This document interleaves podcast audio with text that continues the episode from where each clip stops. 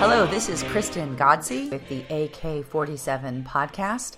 That's 47 selections from the works of Alexandra Kollontai. I am a professor of Russian and East European Studies at the University of Pennsylvania and the author of Why Women Have Better Sex Under Socialism and Other Arguments for Economic Independence. I've been talking about Alexandra Kollontai's essay, Make Way for Winged Eros, a letter to working youth, for the last six episodes. In the last episode, I talked to a graduate student at the University of Pennsylvania in the School of Design, Elisheva Levy, about her work and how it's been influenced by Kollontai.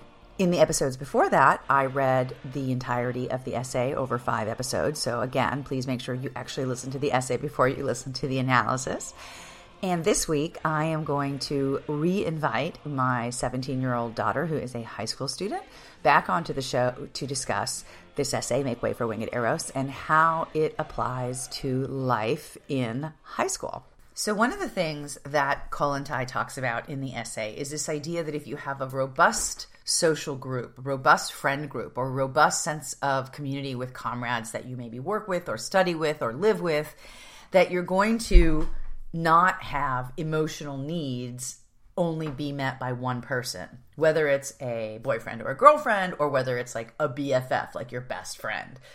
And one of the things that happens in obviously when you're younger in high school is that you form these relationships with either partners or with friends that can sometimes be exclusive and people try to break you up or uh, get jealous of that time that you spend away from other people. I don't know. I, I mean, it's been a long time since I've been in high school. So, do you think that Kollontai has that her ideas are actually relevant to your experience in high school in 2019?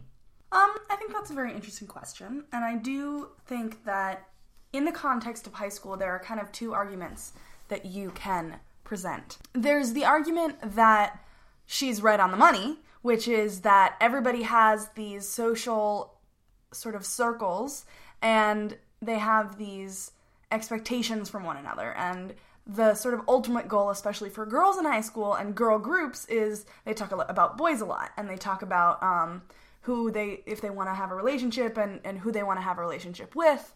And when they finally do it can become sort of like all of the other single girls kind of push them out and are like you're not you're not part of us anymore.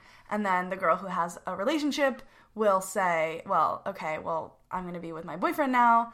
Um, and it doesn't have to be have the, there doesn't have to be animosity. It just has to be. It just tends to be that there's sort of a rift that occurs.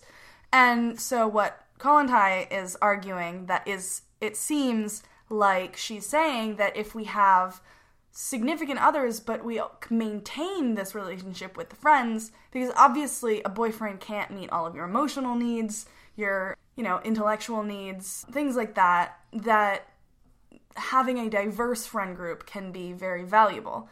And I do definitely think that there is merit to what she's saying, which is that under capitalism, especially in the era of Instagram and everything being for sort of a, a certain purposes for being, people want to be happy, but they also want to show that they're happy on Instagram and on social media. And so the problem is that we value as a society a lot of people are told through the media that they all they want is a relationship. People want girls get together and watch rom-coms and they see beautiful love stories with soaring symphonic music in the background and they get this very romanticized view of romance and of course those who actually get romance in high school realize that it kind of sucks and it is never what they imagine it to be.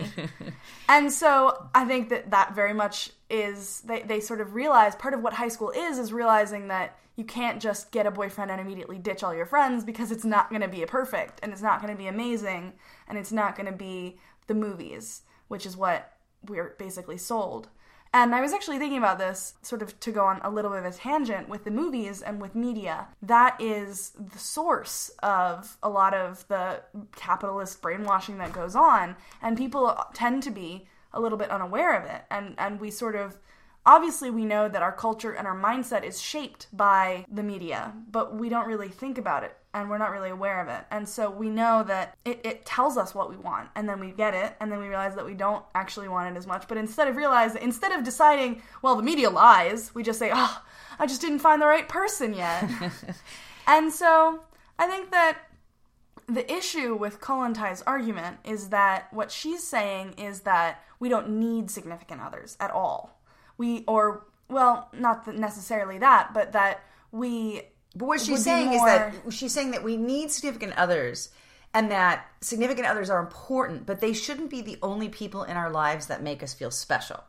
There should be lots of people in our lives that make us feel special. And if lots of people make us feel special, then we won't demand all of the affective resources of this one other person who is primarily and exclusively responsible for making us feel validated and good about ourselves. I think that's what her argument is.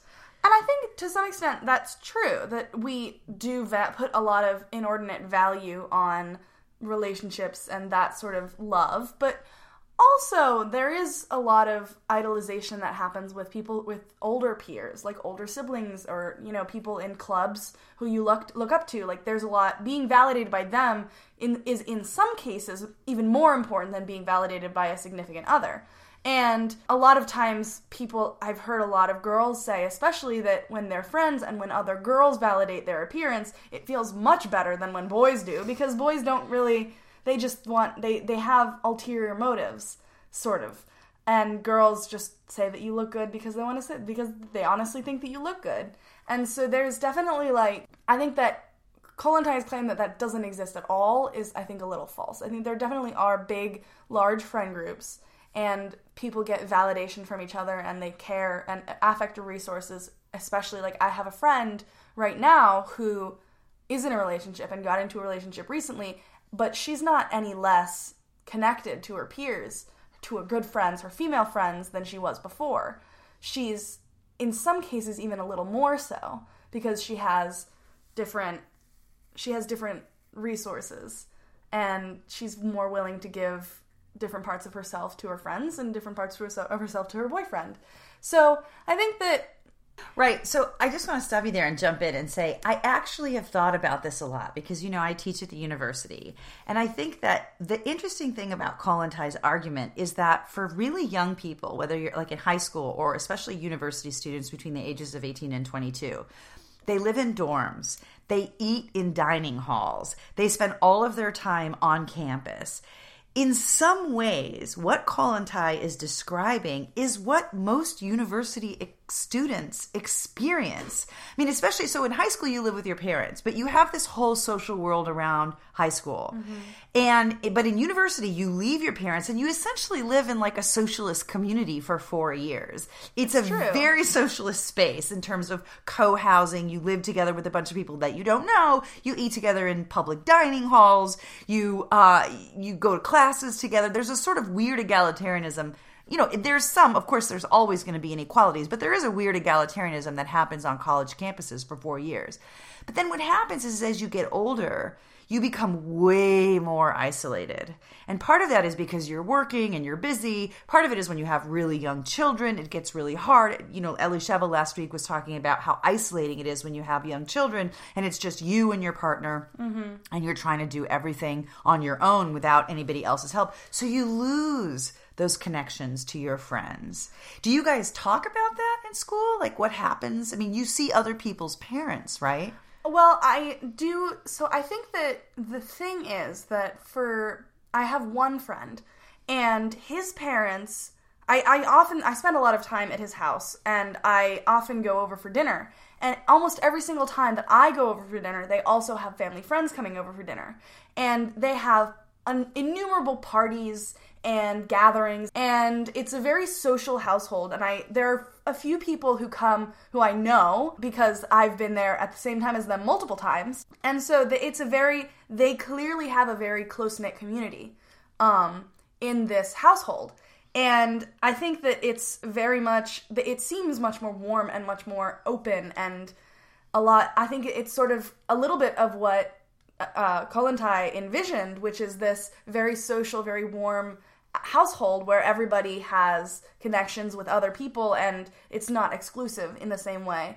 And I think that that's definitely there's definitely a lot of merit to that, and there's definitely uh, a really nice atmosphere and and stuff to that, as I said. And I definitely agree that as people get older and they settle down and they the, the focus the pressure of society becomes find a partner settle down find a house get a joint bank account have some children and then you know live your lives together. Hopefully you won't get divorced and if you do you'll find somebody else and you'll settle down with them and then you'll retire and then you'll die. Um, and i think that that's definitely harmful to people because especially if you don't have the happiest of marriages or if your spouse has a completely different job or completely different perspective from you, having the input and having the resources to be able to talk to somebody else about it is definitely very valuable. And so I think there are definitely there are some studies that I've read about where people have said that um, having the collectivist communities and and stuff like that, people are actually much happier. And there's one interesting, really interesting study that I read about, which is that people report much higher happiness when they help other people when they give so there's a certain level of affective resources especially for women are drained and consumed on the daily by all of the men in our lives and all of the other people who demand our affective resources. But on the other hand if we don't give those that care and that love and that attention it can c- cause a dip in happiness as well. And so there's this there's this study there's a very famous study where people gave people money and one group got money just to spend on themselves and then later reported how, how much happier they became. And then the other group had to give their money to somebody else. And the other group was much happier. Interesting. After the, the experiment because they were they were giving things to other people freely. And so I think that this kind of speaks to the natural community and communi- communistic nature of humanity. Not communist, but communistic, um, just to clarify. But I think that definitely maybe communal is the right communal, word. Communal, communal, exactly. Yeah. Collectivist, collective yeah. and social, and be, I mean, we say in psychology. Obviously, I currently am studying for my psychology exam very soon. But in psychology, there's this very like kind of central saying, which is that humans are social creatures, and everything is based on sociability and, and things like that. And so, what I think that Kollontai is trying to say, and and obviously I haven't I'm not as familiar with her work as you are, but I think that it's very interesting to talk about and think about how removing the necessity to think about oneself all the time and to think about well how am I going to find a house and how am I going to find a partner and how am I going to settle down and have a perfect life and earn money and stuff like that and do everything for myself or for my children being able to give to others freely and without worrying about whether or not the things that you're giving will end up harming you by just giving them I think that's kind of the central, the mm-hmm. most important thing. So the last question I want to ask you is about polyamory. And I am really always, I mean, I'm very surprised among your generation how the lack of homophobia and the the acceptance that you have uh, in especially among your age group for people of all sexualities and genders it's truly a revolution between when i was growing up and when you're now you're growing up i mean i it's it's like a different world completely. But one of the things that is still fairly controversial is this idea of polyamory of having multiple partners right? Mm-hmm. of being with different people for different reasons and obviously, if you, you could read Kollontai as being really an advocate for, for polyamory, she really believes that you should have different people for different needs. It might be that you have one partner who's your intellectual partner, one partner who's your emotional partner, one par- partner who's your physical partner, or maybe multiple partners in each category. So where how does that idea play out in in discussions in high school if it does at all? I mean i mean maybe just you guys I don't talk about it. don't think it does. Okay. if if it's a thing that happens as dis- in, and even dis- in discussions it's definitely more of a college thing which i will gain experience with potentially um, in the years to come. But i definitely think that it's not it's not talked about. It's not common in high school. So people in relationships expect to be exclusive with that person while Definitely. you're together. And then, you know, if you go off with somebody else, it's a serial kind of monogamy rather than a polyamorous sort of thing. I mean, there's definitely still jealousy and exclusivity and cheating and stuff like that in high school. I think that, I mean, if if somebody were to I do actually know a, f- a friend of mine who went to college recently, and she and her boyfriend went to different colleges, and they did leave the relationship open, and she has been having really like sexual relations and emotional relations with other people while she's at college, even though she's still technically dating her boyfriend. Mm-hmm. So there definitely it definitely exists. It's definitely a much more communal thing, but I don't think to the extent that it exists in high school because obviously in high school there's a whole different atmosphere and the whole different purpose of high school, which is to find yourself and to find who you are. And so,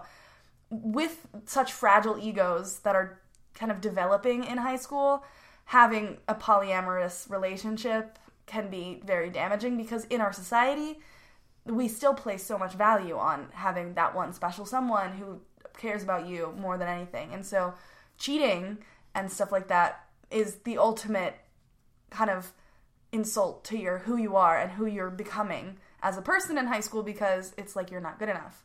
And so maybe in a sort of imaginary future in which or a distant future in which everybody is perfectly communistic or social or commune with their feelings and with their attention and their love, then maybe polyamory wouldn't be such a bombshell. But I think for a lot of high schoolers, it's kind of unheard of and, and frowned upon, but not even frowned upon in a way that it exists and people don't like it. It's just that it doesn't even exist at all in the mindset. So that was my daughter and I having a conversation about Kollontai and her relevance to the lives of contemporary high school students. And I hope you have enjoyed these discussions about Make Way for Winged Eros. I'm hoping to do one more next week with another graduate student at the University of Pennsylvania in comparative literature. She's working on domesticity and is actually using this essay to reflect on some of her own research. Until then, please subscribe and tell your friends about the podcast if you like the content and keep up the good fight.